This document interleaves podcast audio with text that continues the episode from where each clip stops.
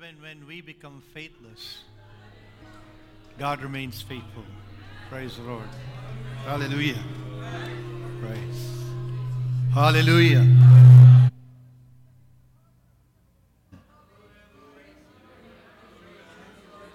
You and I are here this morning because He's been faithful to us.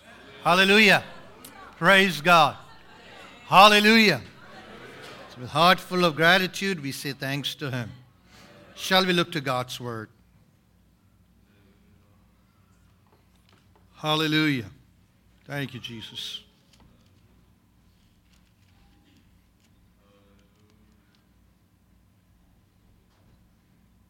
Matthew chapter 19, verse 27. Matthew 19, 27.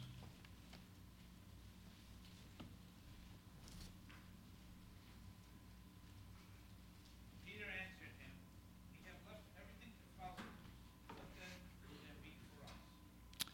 Amen. Praise the Lord. Father, we thank you and we praise you for your word. We pray that you will speak into our lives this morning. Release your grace upon our lives that the proclamation of God's word will be effective and productive. Every resistance to the preaching of God's word, we bind them in the name of Jesus. Every critical spirit, we still them in Jesus' name. Victory in this house in Jesus' name. Amen. Please be seated. Thank you, Jesus. Hallelujah. Today's message is titled, What's in It for Me? What's in it for me?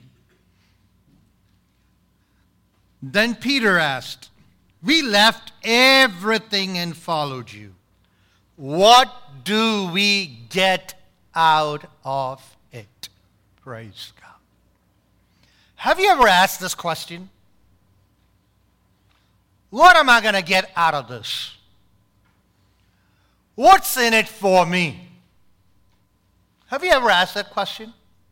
We all have asked that question at one point or the other. The realm of this question might differ from time to time. The domain that this question is asked might vary with people. Sometimes it's in the realms of our mind that we ask this question Hey, what's in it for me? What am I going to get out of this? Sometimes it comes as a conversation among our friends, among our peers, among those who we love. When we sit together, we ask this question Hey, was that what's in it for me? What do we get out of it? Sometimes, like Peter, we ask God this question What's in it for me? Have you ever asked that question? This question is sandwiched between an event that takes place and a parable that Jesus says. In fact, the reason that Peter asked this question starts with a question by a young ruler who comes to Jesus and poses a question to him. And as this Jesus, in his discourse with this young ruler, Jesus tells him things, and this prompts this question from Peter's heart. And Jesus uses later on, as we read, a parable to relay some spiritual truth to Peter and to everyone who is a child of God. So today we want to first focus on the event that transpired where Jesus is having a dialogue with a young rich ruler, as the Bible puts it. The gospel writers, They talk about this in the first three Gospels. It's mentioned one way or the other. So when we put them all together and when we study it, you have a better understanding what transpired within this conversation that took place between the young rich ruler and Jesus. It's recorded in Matthew from Matthew 19, verses 16 to 30. I want you to go home and read it because we will be pondering it maybe perhaps a week or two. So, this is how it unfolds. A young rich ruler runs and comes to Jesus, and he kneels down before Jesus and he asks a question. It's a very interesting question that he brings. He says, Good teacher, what must I do to inherit eternal life? Interesting, isn't it? See, when you think, when you and I think about a young rich ruler, what comes to our mind? What is the stereotype thinking about a young rich ruler? When we think about a young rich ruler as young, someone is bursting with energy and ideas. Someone who is not afraid to attempt new things. Young, vibrant, lively, full of ideas. And then to that, you add rich, wealthy. That means he has the means to support whatever he desires.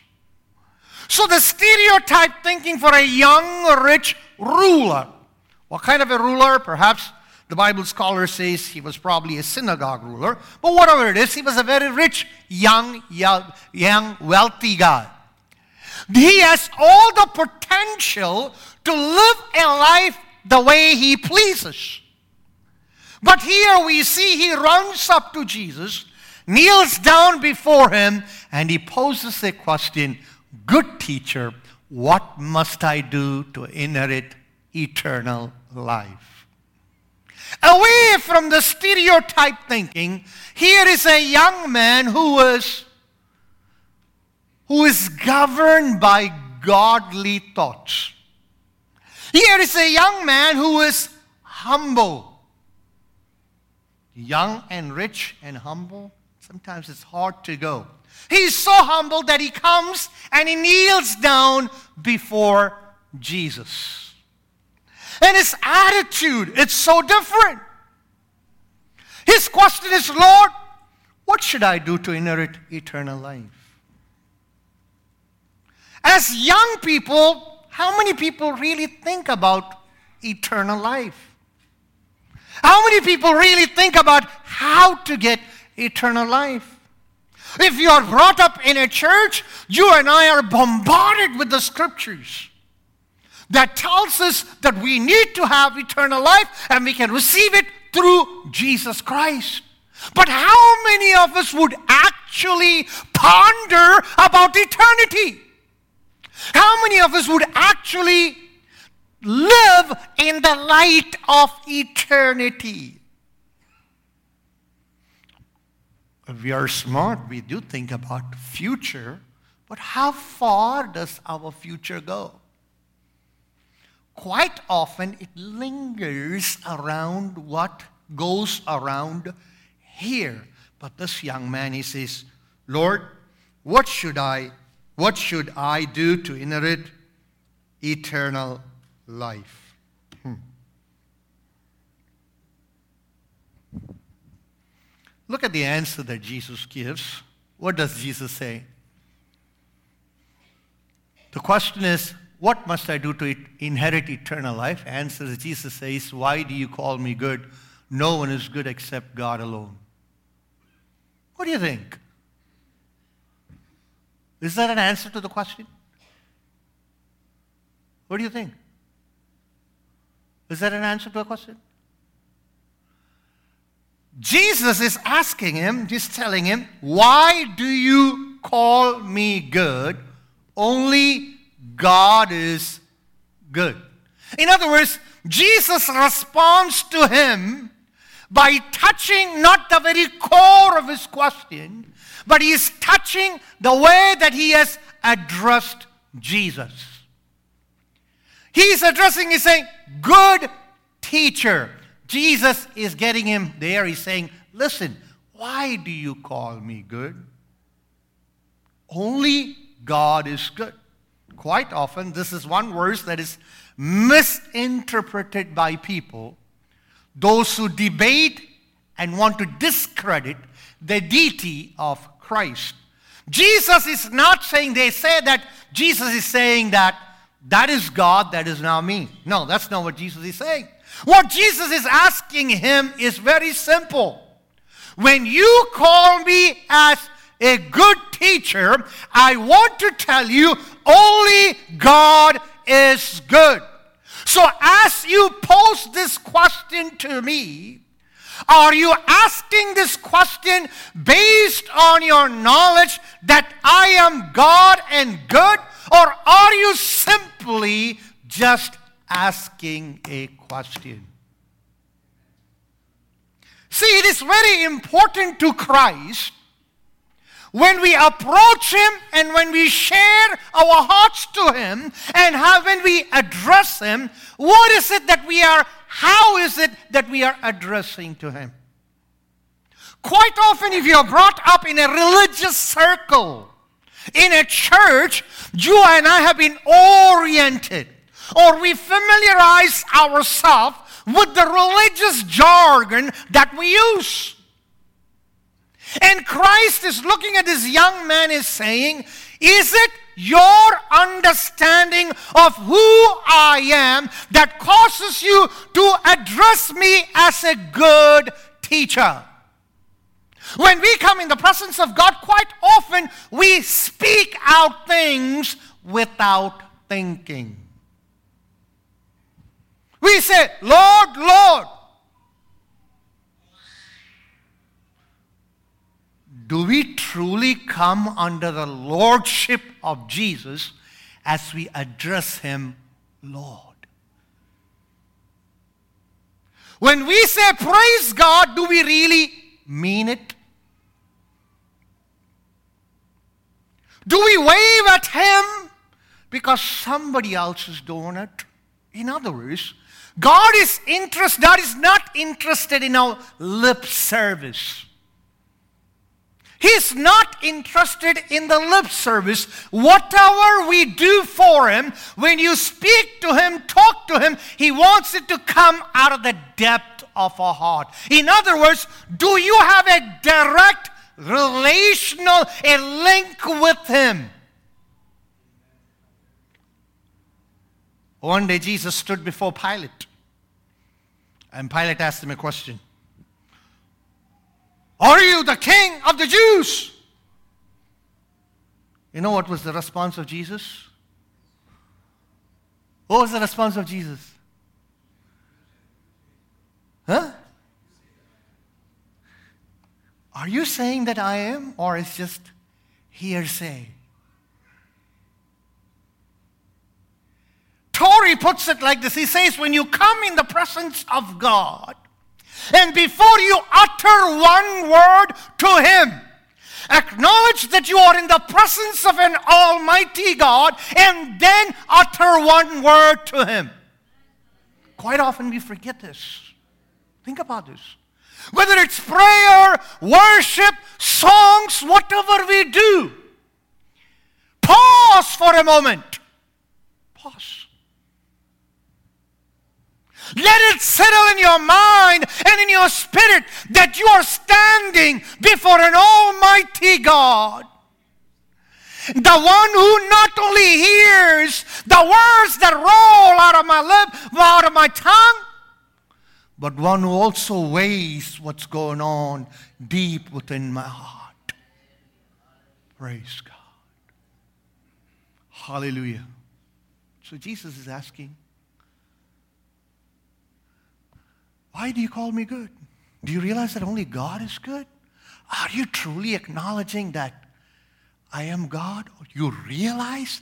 Is it because you have a, a, a understanding and a knowledge that I am God, or it's just simply that you just picked up what everyone else is saying?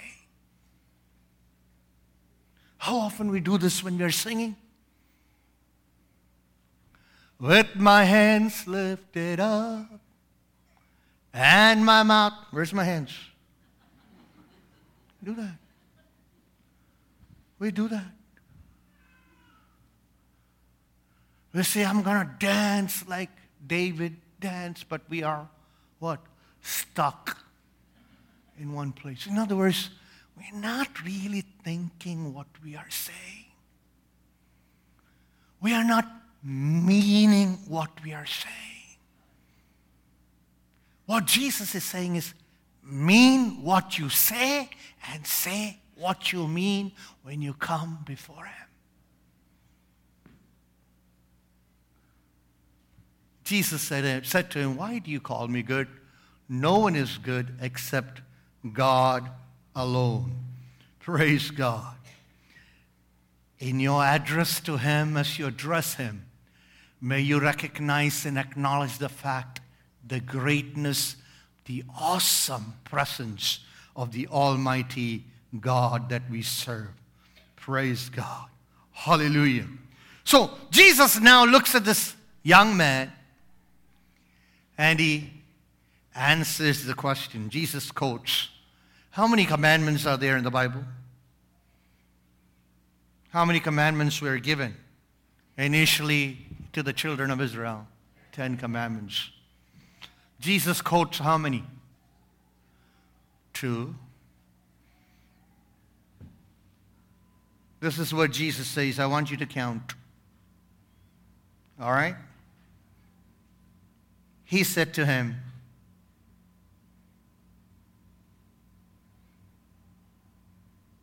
Jesus said, Why do you call me good? No one is good but one that is God. But if you want to enter into life, keep the commandments. He said to him, Which ones? Jesus said, You shall not murder, you shall not you shall not commit adultery. You shall not steal. You shall not bear false witness.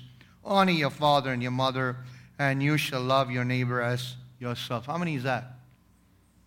Six. Why did Jesus omit the four?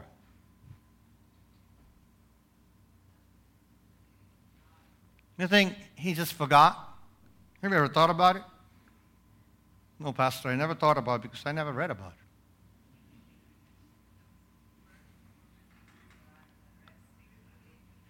Uh huh. And the man was prompt. He said, What? Been there, done it. He says, Lord, I've done it all from my young age. I have done this, I have followed. Wow. What a confidence. What a confidence. Young, rich, but he's telling Jesus, I don't know all these things. You're thinking he was just exaggerating or was just. No. Jesus does not debate it. And his question is what is his question? How shall I inherit eternal life? And Jesus says, you know, go follow those commandments. When you think about commandments, what comes to your mind? Why did God give the commandments? To make people understand the standards of God. God expects us to live according to the standards of God. Praise God. God wants us to understand the moral requirements of God. Jesus did not introduce the law to show the young man how to be saved, but to show him that he needed to be saved. Praise God. When you study the Old Testament, we see there was so much, so much emphasis on the works. But when we come to the New Testament, the just shall live by Praise God. We put our faith in Jesus. We put our trust in Jesus. For by grace are ye saved through faith. Praise God. Hallelujah. Faith in Jesus. Praise God. And the Old Testament emphasized works, New Testament is emphasizing, emphasizing faith. Jesus came to the earth to make it possible that which could not be attained by our efforts and our work. We are not saved by works, but we are saved unto works. Praise the Lord. We are not saved by good works, but for good works. Ephesians 2 8, 9, 10. So Christ is telling him, he says that, Lord, I, I done all those things. And comes a very interesting thing. Jesus looked at him, loved him, and said to him, You lack one thing. Go, sell all that you have and give to the poor, and you will have treasures in heaven, and come follow me. Praise God. Jesus looked at him and loved him. Praise God. When Jesus looks at us, he does not look at us like everyone else. Everyone else can only see that which is visible on the external. The eyes of God goes deep into our hearts. Praise God. It goes deep into our thoughts. It goes deep into the motives of our heart. And the Bible says Jesus looked at him and loved him. Praise God.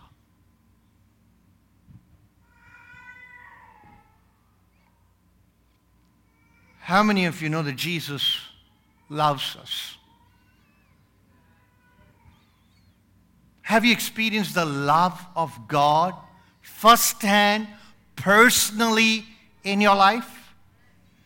Or is just God is love, God is love, God is love? We have to experience the love of God firsthand. Jesus looked at him and loved him. And said, What? You lack one thing. Love connects us, and love corrects us. We like the connection that love brings, but quite often we don't like the correction that love brings. Jesus loves us, therefore he connects with us, but he also would not hesitate to correct us. Praise God. Hallelujah. God loves us, therefore, He will call you and me out. Because He loves us, He will correct us. Our parents love us, and therefore, they will correct us. Those who love us will correct us. Otherwise, love is not love. how can you say that you love your friends and watch them go down the drain? I've seen people just stand by nonchalant, see their friends going down the drain, but indifferent, they say they are friends. People who love us will correct us, they will not hesitate to correct us. Let me ask you the people that you love, do you correct them? Do you correct them? Or when do, when correction do, do come, do we call it criticism. There is something called constructive criticism. But the constructive criticism should come out of a heart that is loving in nature. Quite often, constructive criticism does not come from a heart that loves, but from a heart that hates. Praise God. Jesus loved him, therefore, he wanted to put him in place. Turn to your neighbor and tell me, if you love me, put me in place. Ah. Oh boy. I see somebody saying, I wish you would have asked us early. I was waiting all this time to put you in place. Thank you, Pastor. I think that's inspired. Love connects and corrects. Praise God. Hallelujah. So when the Lord do corrects, we should be in a willing, it should be in a place to receive it. Praise God. Hallelujah. The loving heart of God. Praise God. What else you think is involved in this correction? God loves us, He will correct us. God loves us, He will also chastise us. Oh, that's not good, Pastor. Why are you talking about that? That's true. The writer of Hebrews argues which father who loves his son would withhold correction, chastisement from his children? We don't like it, but that's the fact. Correcting hand is directed and controlled by a loving heart.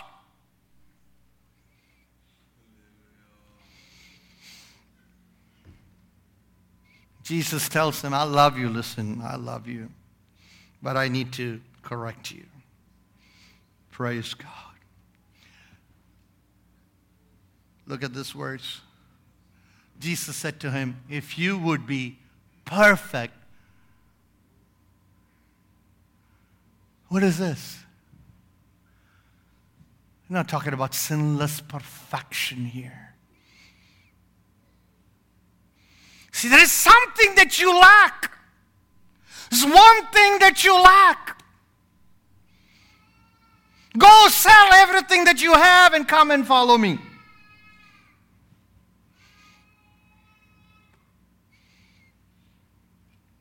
One thing you lack. Jesus goes beyond our expressions, beyond our words, beyond our exhibitions. He goes beyond the facades and he looks into our hearts and he says, What is it that you lack? He says, I want you to be perfect. There are people who like to live a very shallow Christian life. A lot of Christians like to live a shallow Christian life. Somewhere in between, a mediocre kind of Christian life. What, what is it that God expects from us? God wants you and I to aim for perfection. God wants you and I to aim for excellence. God wants you and I to aim for holiness. God wants you and I to aim for to become like Him. Remember what Jesus said? Just like your heavenly Father is perfect, you also be what? Perfect. Praise God. Hallelujah. He wants you and I to live a victorious life, a conqueror kind of life. He wants us to experience the abundance of life. He wants us to experience the overcoming life.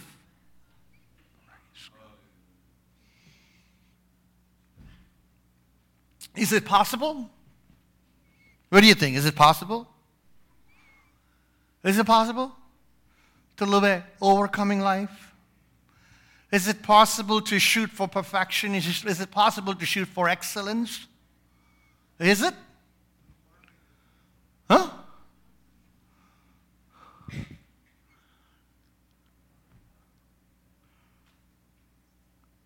Come on. We are born of the incorruptible seed. Praise God. We have the divine nature in us. Praise God. We have the paraclete, the comforter, the counselor within us. Wow. Praise God. Don't get me wrong, I'm not saying that, that, that we are perfect. No, that's not what we're saying. What we are saying is God has made every provision and embedded within you the ability to live in excellence. Praise God. The Holy Spirit abides within us which can empower us, energize us, enrich us, and enable us to live a life that is pleasing to Him. Praise God. Hallelujah. The question is Are we living a life that is pleasing to God? We need to ask that question to ourselves. Lord, am I living a life that is pleasing to you? as dear children of God, do we strive to do the Word of God and to do the will of God? What does Jesus tell him? Jesus tell him, listen, you lack one thing, go sell what you possess and give it to the poor. How many of us are rich? One, one hand up there. I like to put myself in the rich category. Some of us are born rich, some of, some, of, some of us have become rich, some of us just place ourselves in the rich category. And I am I'm in the third grade. I like to place myself in the rich. What is Jesus saying? I know all you rich brothers and sisters are like sitting on needles now. What is Jesus saying? Is Jesus saying that go and sell everything that you have and then you will have eternal life? If you are rich, is Jesus saying that go and just you know, give your wealth to somebody else and become, you know. Is that what Jesus is saying? You look at the scripture. Abraham was known as a friend of God, and he was rich.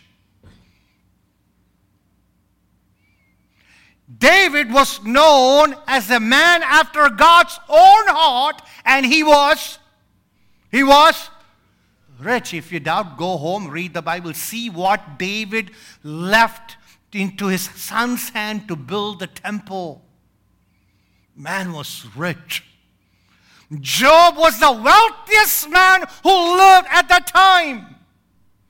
The Bible says he was a righteous man, he was a blameless man, and he shunned from evil. God testified about Job and challenged Satan. Joseph of Arimathea was a rich man. Zacchaeus was a rich man. So being rich is a crime, is it? Yes or no? No. No. So that's not what Jesus is saying. Jesus is not saying being rich is a crime, that every rich man should go and just give out all his wealth. Is that what Jesus said? No, that's not what Jesus is saying. Praise God. Look what Jesus is saying.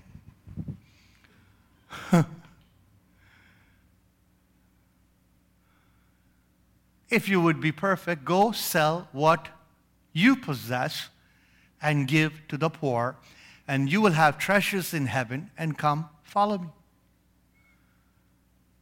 Go sell what you, you possess.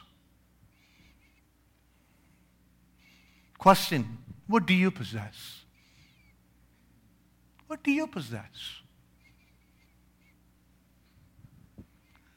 What are we doing with our possessions? For some, it's dollars.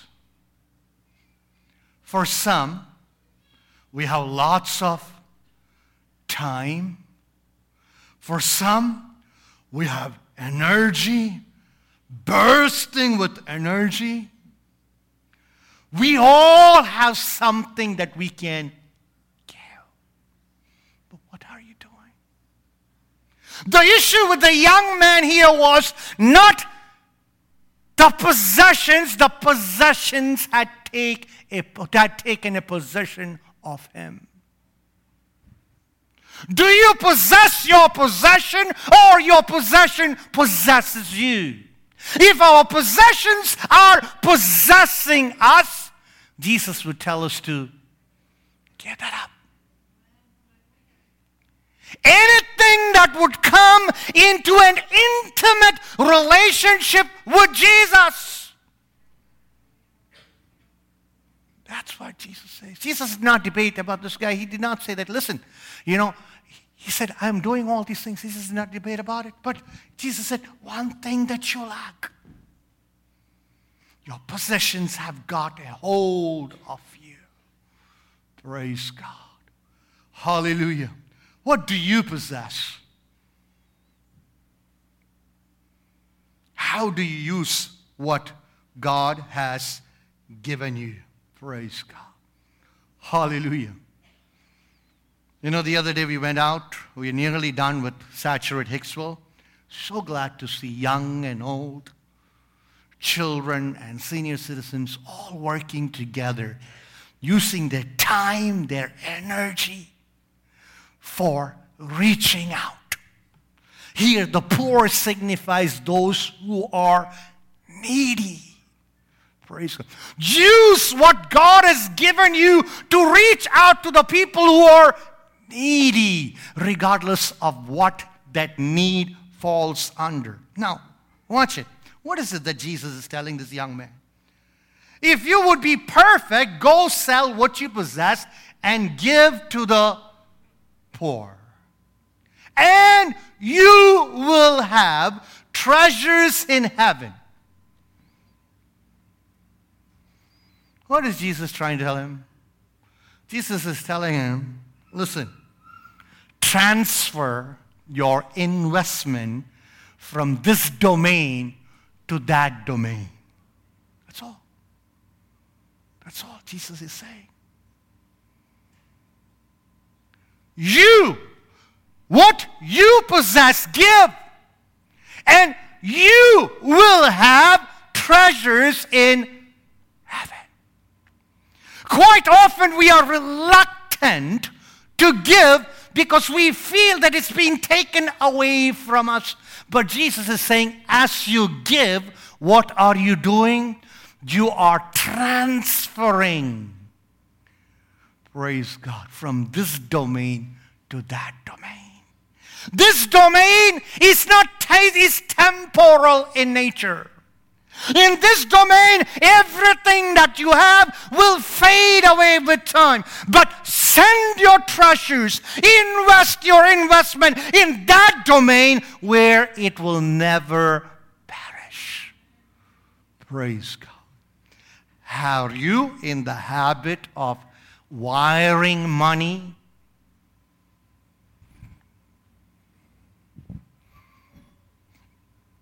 Wiring money too when you are when you are wiring money to somebody who's needy, when you are blessing someone who is needy, when you are when you are you, you are helping out to people who are in needy, what you are basically doing is you are making an investment in your name. In your name.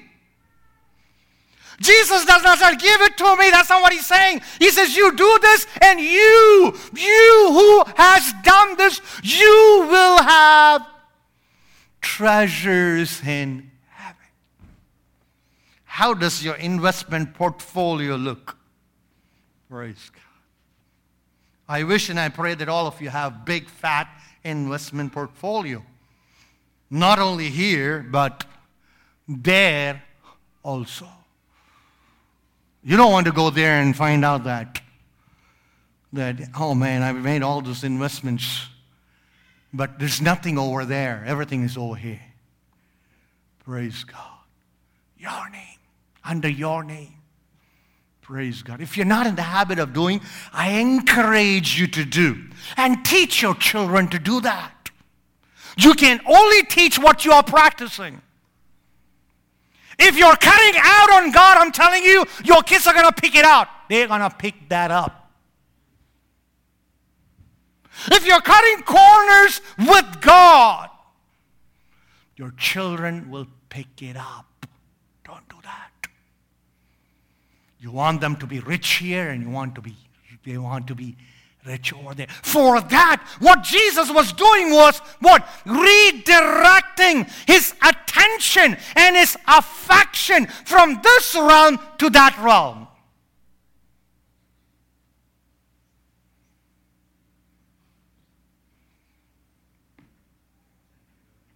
Diverting our attention from that which is temporal to that which is eternal. Thank you, Jesus.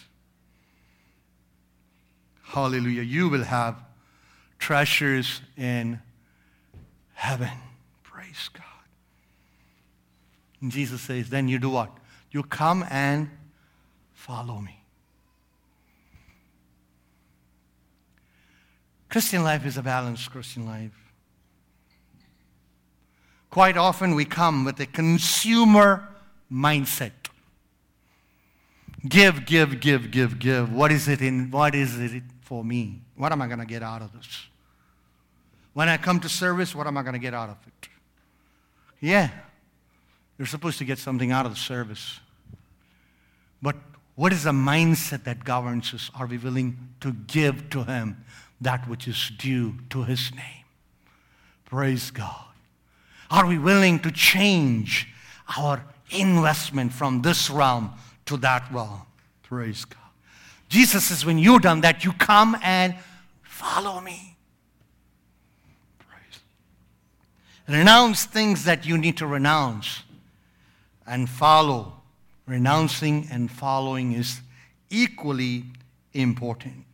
Everything that stands as a hindrance between you and Christ, praise God. Some follow without renouncing, some renounce without following. Both is equally important. Praise God. If you want to be perfect, in other words, what? The affection is on something else. God wants our love for Him to be complete and full. Let no one else take that portion of your life. Praise God.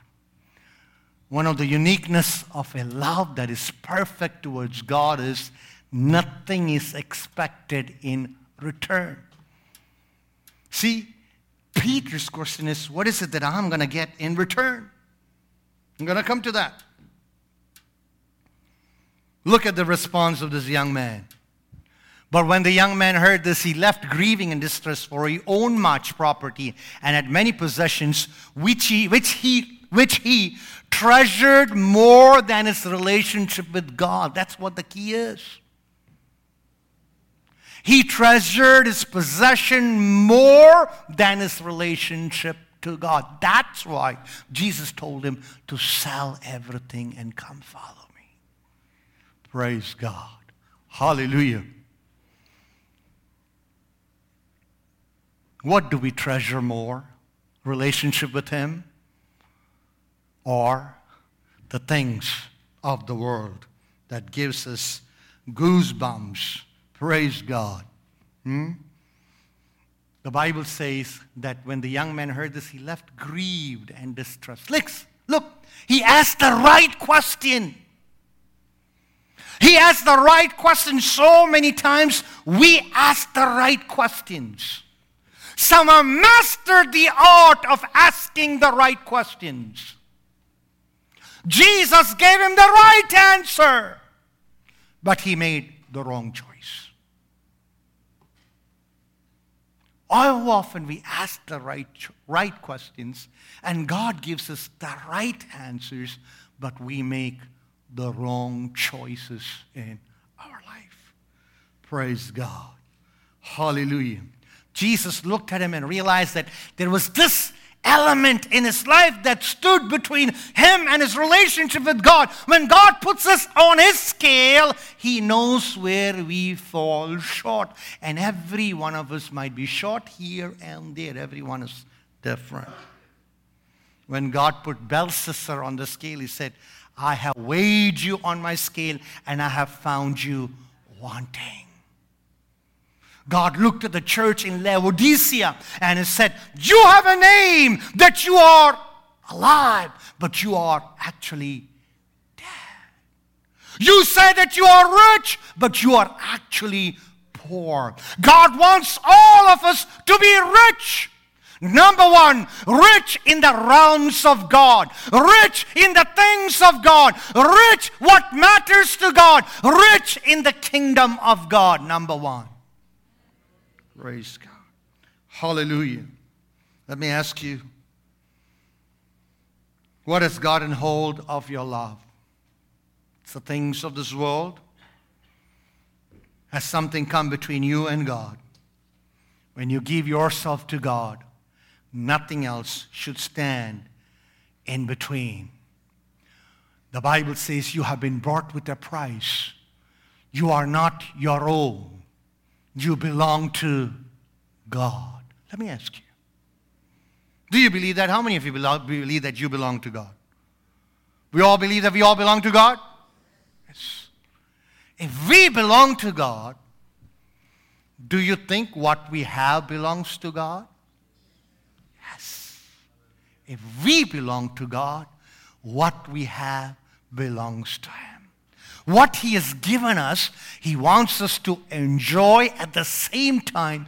Don't forget that here we do not have an enduring city. We look forward to the city with foundation, whose builder and architect is God. Here we do not put our trust here. We are people who are traveling and marching yonder to that eternal place that God has prepared for you and for me. Praise God. Jesus says, you know, this guy, you know, he was all disheartened and grieved and he walked away. And Jesus made a statement, says, how hard it is for the rich to enter into the kingdom of God.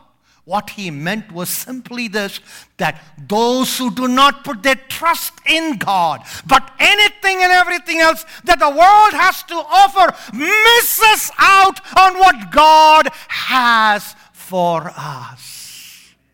Don't let anything miss you out on what God has for us. That's when Jesus makes a statement. You know, Peter says, Then who can be saved? Jesus says, With man it is impossible, but with God all things are possible. I like the way how message puts it. Message says, Jesus looked hard at them and said, no chance at all if you think you can pull it off yourself every chance in the world if you trust God for it. Are we trusting God for it? Hey, listen. We trust God for salvation. We trust God for sustenance. We trust God for security. Praise God. Hallelujah eternal security, here security, and eternal security. We trust God for our sustenance. There is anyone here who is thinking, How am I going to go tomorrow? I want to tell you, God cares for you. Maybe you're sitting here with anxieties and inhibitions worried and worried what, how things are going to work out for tomorrow. I want to tell you on the basis of God's word, God cares for you and He will see you through. Praise God. Hallelujah. You can trust God. But to Peter, he says,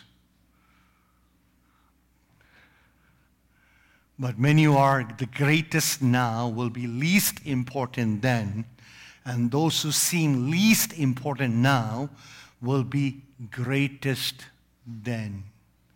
Praise God. Because Peter's question was, Lord, we left everything. What is in it for me? I've done so much for you. What is it in for me? I worked hard for you. What is it in for me? I worked hard for the church. What is it in for me? I've given so much. What is it in for me? I've given my energy. What is it in for me? True love do not expect a return. We'll talk about it. Praise God. Jesus is saying, listen, don't be so, so big in your own eyes because one day everyone will be surprised. Those who think they are greatest will be least important then, and those who are unnoticed now, those who seem least important now, will be the greatest then. Praise God. Question is, what is in it for me? The answer is everything. Hang on in there. Hang in there. Don't give up your hope. Don't give up on God. Praise God. Do what He's telling you to do. Praise God. Invest into the kingdom of God, and you will never go wrong. We'll continue, God willing, the week after. Shall we look to the Lord in prayer? Father, Lord, we come in the name of Jesus. We pray that nothing will come in between you and our love for God. Father, we pray that which comes in between you and between you and our relationship, Father. We pray that we will have the wisdom and the grace to handle it and to steer it in such a way that our affections and our love for you will not be splintered, Father.